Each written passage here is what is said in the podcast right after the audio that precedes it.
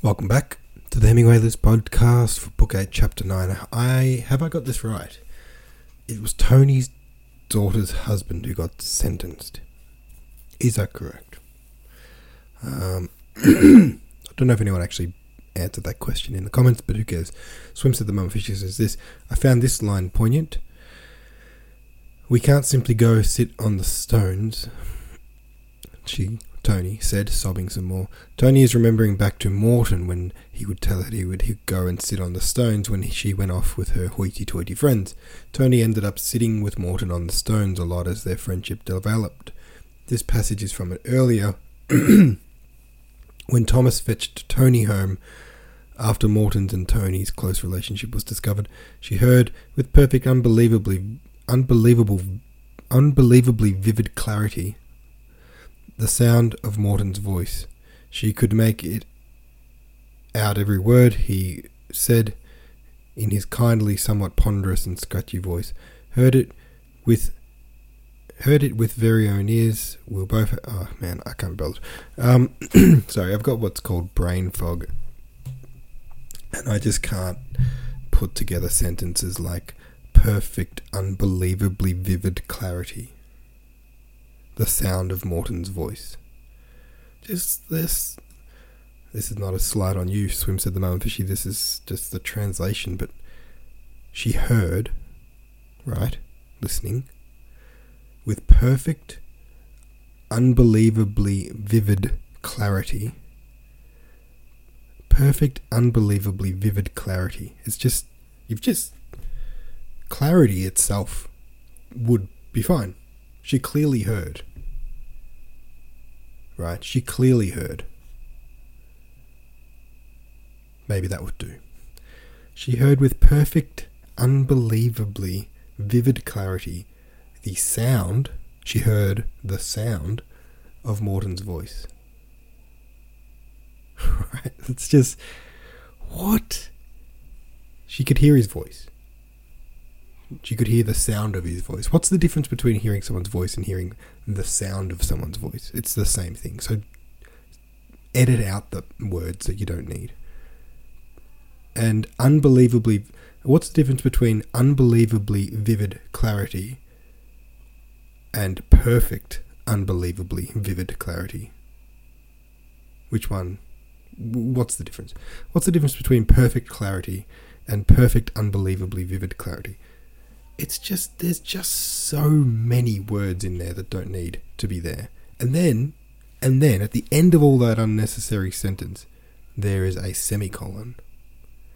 And then it says the same thing again.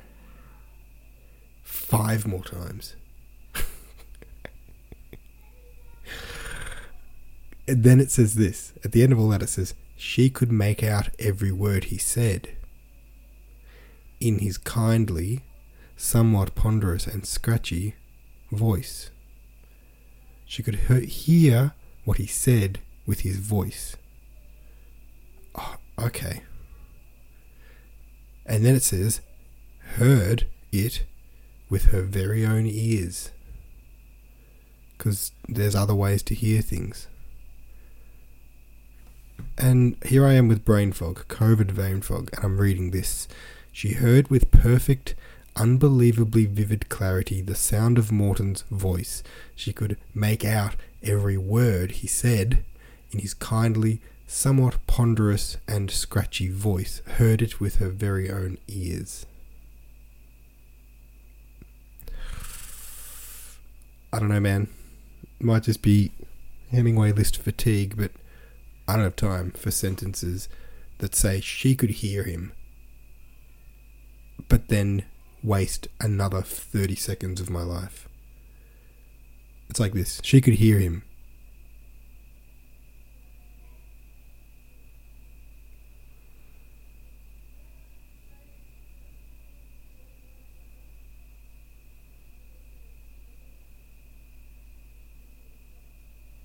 And that brief memory overwhelmed her. That's that's the equivalent of what that sentence is. The point of it takes 30 seconds less than that 32 second sentence. and I just think, get edited. But if you're a classic novel and you're one of the all time best novels, be edited by a professional editor. Or any editor. An unprofessional editor would fix that. Anyway, I clearly am feeling good today. Um, Techrific says this quick notes.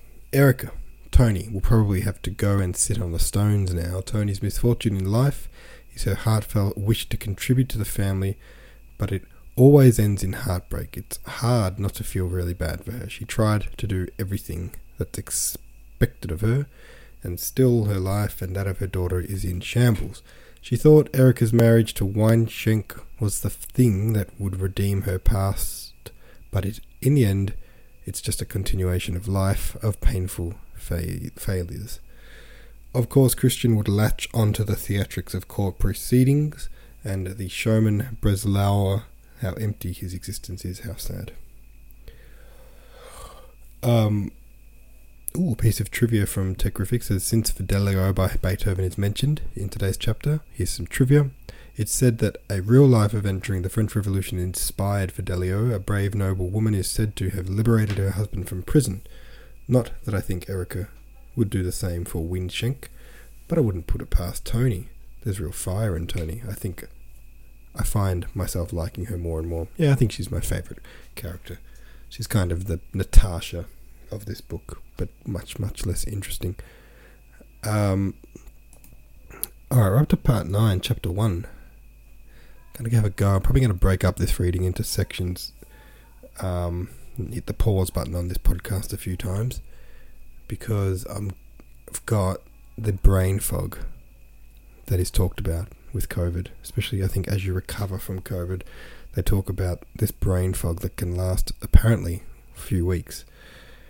But it's very difficult to read off a page because like I guess it's probably what it feels like to be dyslexic.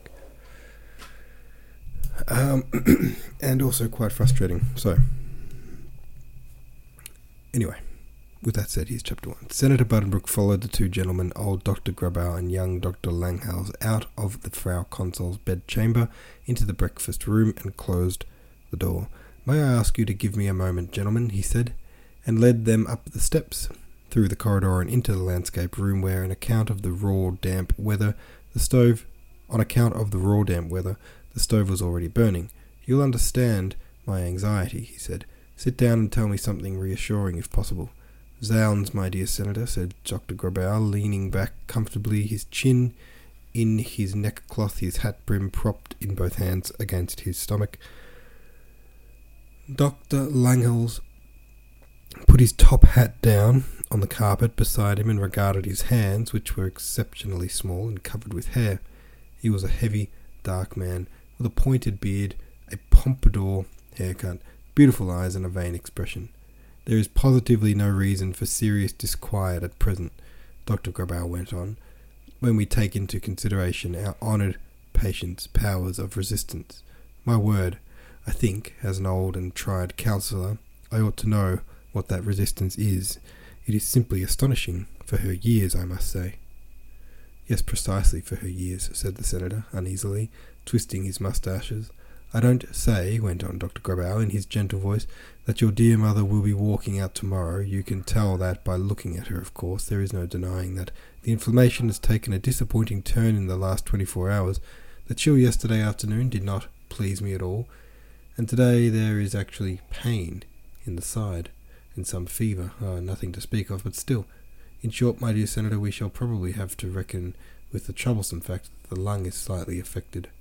Inflammation of the lungs, then? asked the senator, and looked from one physician to another. Yes, pneumonia, said Dr. Langhals, with a solemn and correct bow. A slight inflammation, however, and confined to the right side, answered the family physician. We will do our best to localize it. Then there is ground for serious concern after all. The senator sat quite still and looked the speaker full in the face. Excuse me. Concern? Oh, we must be concerned a little. Uh, sorry, we must be concerned to limit the affection. We must ease the cough and go out the fever energetically. The quinine will see to that. And by the by, my dear Senator, let me warn you against fueling alarm over single symptoms. You know, if the difficulty in breathing increases, and there should be a little delirium in the night, or a good deal of discharge tomorrow, a sort of rusty looking mucus with a little blood in it, well, all that is to be expected, entirely regular and normal. Do reassure dear Madame Permaneder on this point too. She is nursing the patient with such devotion. How is she feeling? I quite forgot to ask how she has been in the last few days. She is about usual, the senator said. I have not heard anything new. She's not talk. Uh, she's not taking much thought for her own condition these days. Of course, of course, and apropos, your sister needs rest, especially at night, and Mamselle Severin has not time to give her all the rest she needs. What about a nurse, my dear Senator? Why not have one of our good grey sisters, in whom you feel such an interest? The Mother Superior would be glad to send you one. You consider it necessary? I'm only suggesting it. The sisters are invaluable. Their experience and calmness are always so soothing to the patient, especially in an illness like this, where there is a succession of disquieting symptoms. Well, let me repeat no anxiety, my dear Senator and we shall see, we shall see. We will have another talk this evening. Positively, said Dr. Langhals, took his hat and got up with his colleague, but the senator had not finished. He had another question, another test to make. Gentlemen, he said, one word more. My brother Christian is a nervous man. He cannot stand much. Do you advise me to send him word? Should I suggest to him to come home? Your brother Christian is not in town? No, he's in Hamburg for a short time on business, I understand. Dr. Grabow gave his colleagues colleague a glance, then he laughingly shook the senator's hand and said, Well, we'll let him attend to his business in peace. No use upsetting him unnecessarily. If any change comes, which seems to make it advisable, to quiet the patient or to raise her spirits, well, there is plenty of time still, plenty of time. The gentleman traversed the pillared hall and stood on the steps a while, talking about other matters, politics, and the agitations and changes due to the war just then ended. Well, good times will be coming now, hey, Herr Senator? Money in the country and fresh confidence everywhere. And the senator partially agreed with him. He said that the grain trade with Russia had been greatly stimulated since the outbreak of war and mentioned the dimensions to which the import trade in oats had attained though the profit, it was true, had been very unevenly divided. The physicians took their leave, and Senator Buddenbrook turned to go back to the sick room. He revolved what Dr. Grabow had said. He had spoken with reserve. He gave the impression of avoiding anything definite. The single plain word was inflammation of the lungs, which became no more reassuring after Dr. Langhals added the scientific terminology, pneumonia, and at the Frau Consul's age. The fact that there were two physicians coming and going was in itself disquieting. Grabow had arranged that very unobtrusively. He intended to retire before long, and as young Dr. Langhals would then be taking over the practice, he, Dr. Grabow, would be pleased if he might bring him in now and then. When the senator entered the darkened room, his mien apparent appeared alert and his bearing energetic. He was used to hiding his cares and weariness under the air of an of calmness and poise, and the mask glided over his features as he opened the door, almost as though by a single act of will. Frau Permaneder sat by the high bed, the hangings of which were thrust back, and held her ha- mother's hand. The old lady was propped up on pillows, she turned her head as her son came in and looked searchingly with her pale blue eyes into his face, a look of calm self control, yet of deliberate insistence. Coming as it did, slightly sidewise, there was almost something sinister about it too. Two red spots stood out upon the pallor of her cheeks, but there were no signs of weakness or exhaustion. The old lady was very wide awake, more so, in fact, than those around her, for after all she was the person most concerned, and she mistrusted this illness. She was not at all disposed to lie and let it have its own way. What did they say, Thomas? she asked, in a brisk, decided voice which made her cough directly. She tried to keep the cough behind her closed lipped lips, but it burst out and made her put her hand to her side. They said, answered the senator, when the spasm was over, stroking her hand, they said that our dear good mother will be up again in a few days. The wretched cough is responsible for your lying here. The lung is, of course, infla- slightly affected. it is not exactly inflammation, he hastened to say, as he saw her narrowing gaze, but even if it were, that needn't necessarily be so bad. It might be much worse, he, he finished. In short, the lung is somewhat irritated, and they may be right. Where is Mamselle Severin? Gone to the chemist's, said Frau Permaneder. Yes, you see, she has gone to the chemist's again, and you look as though you might go to sleep any minute. Tony, no, it isn't good enough. If only for a day or so we should have a nurse in. Don't you think so? I will find out if my mother superior up at the Grey Sisters has anyone free. Wait.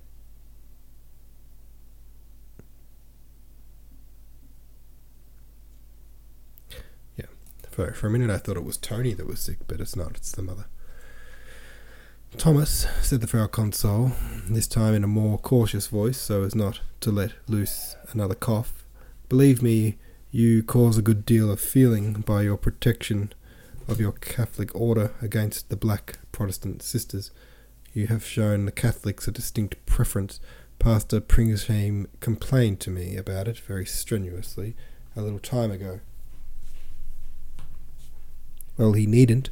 I am convinced that the Grey Sisters are more faithful, devoted, and self sacrificing than the black ones are. The Protestants aren't the real thing.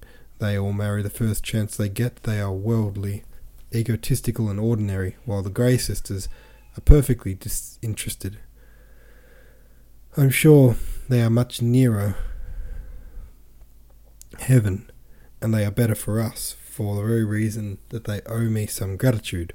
What should we have done with Sister Leandra when Hanno had convulsions? I only hope she is free. And Sister Leandra came. She put her cloak and little handbag, took off the grey veil which she wore on the street over her white one, and went softly about her work in her gentle, friendly way, the rosary at her waist clicking as she moved.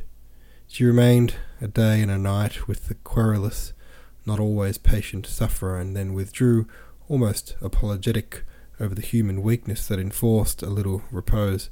She was replaced by another sister, but came back again after she had slept. The Frau Consul required constant attendance at her bedside. The worse her condition grew, the more she bent all her thoughts and all her energies upon her illness, for which she felt a naive hatred. Nearly all her life she had been a woman of the world, with a quiet, native, and permanent love of life and good living. Yet she had filled her latter years with piety and charitable deeds largely out of loyalty toward her dead husband, but also perhaps by reason of an unconscious impulse which bade her make her peace with heaven for her own strong vitality and induced it to grant her a gentle death despite the tenacious clutch she had always had on life. But the gentle death was not to be hers. Despite many a sore trial, her form was quite unbowed, her eyes still clear. She still loved to set a good table and dress well and richly, to ignore events that were unpleasant, and to share with complacency in the high regard that was everywhere felt for her son. And now this illness, this inflammation of the lungs, had attacked her erect form without any previous warning, without any preparation to soften the blow. There had been no spiritual anticipation, none of that mining and sapping of the forces which slowly, painfully estranges us from life and rouses in us the sweet longing for a better world, for the end, for peace. no, the old Frau Consul, despite the spiritual courses of her latter years, felt scarce prepared to die, and she was filled with agony of spirit at the thought that if this were indeed the end, then this illness of itself, in awful haste, in the last hour must, with bodily torments, break down her spirit and bring her to surrender. She prayed much, but almost more she watched, as often as she was conscious, over her own condition, felt her pulse, took her own temperature, and fought her cough. But the pulse was poor, the temperature mounted after falling a little, and she passed from chills to fever and delirium. Her cough increased, bringing up a blood impregnated mucus, and she was alarmed by the difficulty she had in breathing. It was accounted for by the fact that now not only a lobe of the right lung, but the whole right lung was affected, with even distinct traces of the process in the left, which Dr. Langhals, looking at his nails, called hepatization, and about which Dr. Grabow said nothing at all. The fever wasted the, imp- the patient rest- relentlessly, the digestion failed slowly, inexorably, the decline of strength went on.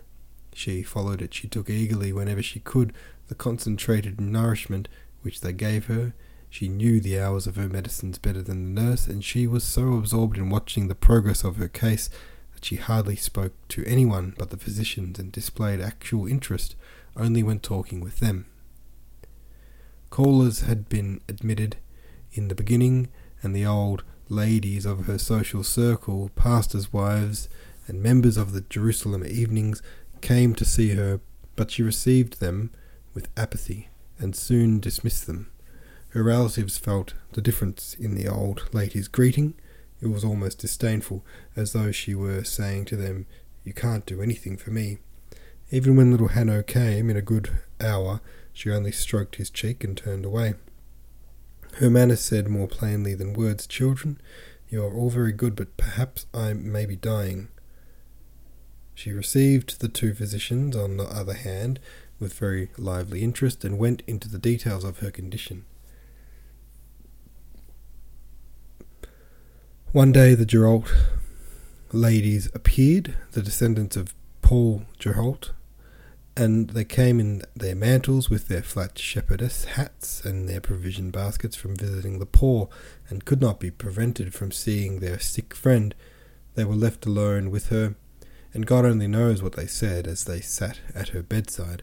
But when they departed, their eyes and their faces were more gentle, more radiant, more blissfully remote than ever while the Frau Consul lay within, with just such eyes and just such an expression, quite still, quite peaceful, more peaceful than ever before.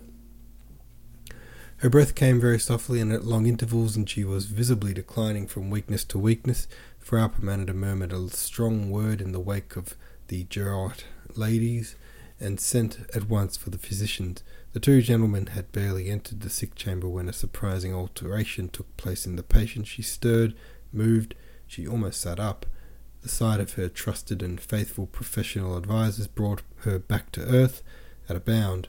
She put out her hands to them and began, Welcome, gentlemen. Today, in the course of the day, the illness had attacked both lungs. Of that there was no room for doubt. Yes, my dear Senator, Dr. Grabow said, and took Thomas Buddenbrook by the hand. It is now both lungs. We have not been able to prevent it that is always serious. You know as well as I do, I should not attempt to deceive you. No matter what the age of the patient, the condition is serious, and if you ask me again today whether, in my opinion, your brother should be written to, or perhaps a telegram would be better, I should hesitate to deter you from it. How is he, by the way? A good fellow, Christian. I've always liked him immensely. But for heaven's sake, my dear Senator, don't draw any exaggerated conclusions from what I say. There is no imminent danger. I am foolish to take the word in my mouth, but still, under the circumstances, you know, one must reckon with the unexpected. We are very well satisfied with your mother as a patient. She helps all she can. She doesn't leave us in the lurch, no. On my word, she is an incomparable patient. So, there is still great hope, my dear sir, and we must hope for the best. But there is a moment when hope becomes something artificial and insincere. There is a change in the patient. He alters. There is something strange about him. He is not as he was in life. He speaks, but we don't, do not know how to reply. What he says is strange. It seems to cut off his remark back to life, it condemns him to death. And when that moment comes, even if he is our dearest upon this earth, we do not know how to wish him back. If we could bid him arise and walk, he would be as frightful as one risen from the coffin. Dreadful symptoms of the coming dissolution showed themselves, even though the organs, still in command of a tenacious will, continued to function. It had now been weeks since Frau Consul first took to her bed with a cold, and she began to have bed sores. They would not heal and grew worse and worse. She could not sleep because of pain, coughing, and shortness of breath, and also because she herself clung to consciousness with all her might. Only for minutes, only for minutes at a time, sorry, did she lose herself in fever, but now she began, even when she was conscious, to talk to people who had long been dead. One afternoon in the twilight, she said suddenly in a loud, fervent, anxious voice, Yes, my dear Jean, I am coming. And the immediacy of the reply was such that one almost thought to hear the voice of the deceased consul calling her. Excuse me. Christian arrived. He came from Hamburg, where he had been, he said, on business. He only stopped a short time in the sick room and left it with eyes roving wildly, rubbing his forehead and saying, It's frightful, it's frightful, I can't stand it any longer. Pastor Pringsheim came, measured Sister Leandra with a chilling glance, and prayed with a beautifully modulated voice at the bedside. Then came the brief lightning, the flickering up of the dying flame. The fever slackened. There was a deceptive return of strength and a few plain, hopeful words that brought tears of joy to the eyes of the watchers at the bedside. Children, we shall keep her, you'll see. We shall keep her after all, cried Thomas Buddenbrook. She'll be with us next Christmas. But even in the next night, shortly after Gerda and her husband had gone to bed, they were summoned back to Meng Street by Frau Permaneder, for the mother was struggling with death. A cold rain was falling and a high wind drove it against the window panes. The bedchamber, as the senator and his wife entered it, was lighted by two sconces burning on the table, and both physicians were present. Christian, too, had been summoned from his room and sat with his back to the bed and his forehead bowed in his hands. They had sent for the dying woman's brother, Justus Kroger, and he would shortly be here. Frau Permaneder and Erica were sobbing softly at the foot of the bed. Sister Leandra and Mamselle Severin had nothing more to do and stood gazing in sadness on the face of the dying. The Frau Consul lay on her back, supported by a quantity of pillows, with her blue veined hands, once so beautiful, now so emaciated. She ceaselessly stroked the coverlet in trembling haste. Her head in the white nightcap moved from side to side with dreadful regularity. Her lips were drawn inward, and opened and closed with a snap at every tortured effort to breathe, while the sunken eyes roved back and forth or rested with an envious look on those who stood about her bed, up and dressed and able to breathe. They were alive, they belonged to life, but they could not but sorry, but they could help her no more than this to make the sacrifice they considered in watching her die. And the night wore on without any change. How long can it go on like this? asked Thomas Buddenbrook in a low tone, drawing Dr. Grabow away to the bottom of the room while Dr. Langhals was undertaking some sort of injection to give relief to the patient. Frau Permaneder, her handkerchief in her hand, followed her brother. I can't tell, my dear Senator, answered Dr. Grabow. Your dear mother may be released in the next few minutes or she may live for hours. It is a process of strangulation, an oedema. I know, said Frau Permaneder, and nodded while the tears ran down her cheeks. It often happens in cases of inflammation of the lungs. A sort of watery fluid forms, and when it gets very bad, the patient cannot breathe anymore. Yes, I know. The senator, his hands folded, looked over at the bed. How frightfully she must suffer, he whispered. No, Dr. Grabow said, just as softly, but in a tone of authority, while his long, mild countenance wrinkled more than ever. That is a mistake, my dear friend, believe me. The consciousness is very clouded. These are largely reflex motions which you see depend upon it. and Thomas answered, God granted. Excuse me. But a child could have sent, seen from the Frau Consul's eyes that she was entirely conscious and realized everything. They took their places again. Consul Kroger came and sat bowed over his cane at the bedside with reddened eyelids. The movements of the patient increased. The, this body, delivered over to death, was possessed by a terrible unrest, an unspeakable craving, an abandonment of helplessness from head to foot. The pathetic, imploring eyes now closed, with the rustling movement of the head from side to side, now opened with a heartbreaking expression so wide that the little veins of the eyeball stood out blood red, and she was still conscious. A little after three, Christian got up. I can't stand it any more, he said, and went out, limping and supporting himself on the furniture on his way to the door. Erica Weinschenk and Mamselle Severin had fallen asleep to the monotonous sound of the raucous breathing, and sat rosy with slumber in their chairs. About four, it grew much worse. They lifted the patient and wiped the perspiration from her brow her breathing threatened to stop altogether. Let me sleep, she managed to say. Give me a sleeping draught. Alas, they could give her nothing to make her sleep. Suddenly she began again to reply to voices with others that could not hear. Yes, Jean, not much longer now. And then, yes, dear Clara, I'm coming. The struggle began afresh. Was this a wrestling with death?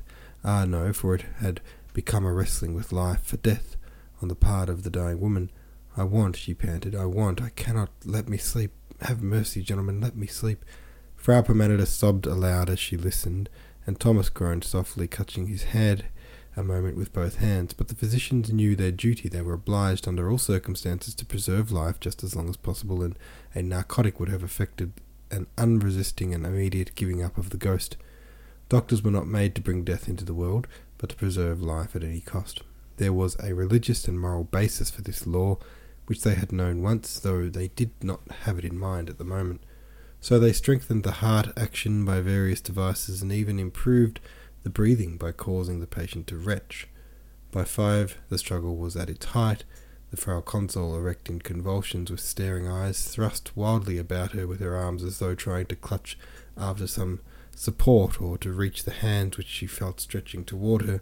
She was answering constantly in every direction to voices which she alone heard, and which evidently became more numerous and urgent, not only her dead husband and daughter, but her parents, parents in law, and other relatives who had passed before her into death, seemed to summon her. And she called them all by name, though the names were some of them not familiar to her children. Yes, she cried, I am coming now, at once, a moment, I cannot, oh, let me sleep. At half past five there was a moment of quiet, and then, over her aged and distorted features, there passed a look of ineffable joy, a profound and quivering tenderness like lightning. She stretched up her arms and cried out with an immediate suddenness swift as a blow, so that one felt there was not a second's space between what she heard and what she answered. With an expression of absolute submission and boundless and fervid devotion, Here I am! and parted. They were all amazed. Was, was what was it? Who had called her? To whose summons had she responded thus instantly? Someone drew back the curtains and put out the candles, and Dr. Grabow gently closed the eyes of the dead. They all shriv- shivered in the autumn dawn that filled the room with its sallow light. Sister Leandra covered the mirror of the toilet table with a cloth. well, there's that one. Uh, old Frau Buddenbrook bit the dust what was how come that death was so long? You know, where in everyone else who's died in this book has just been like, and then they died. This one, it was like Jesus, really, really making us torturing us with this one. All right. Anywho, thanks for listening. See you tomorrow.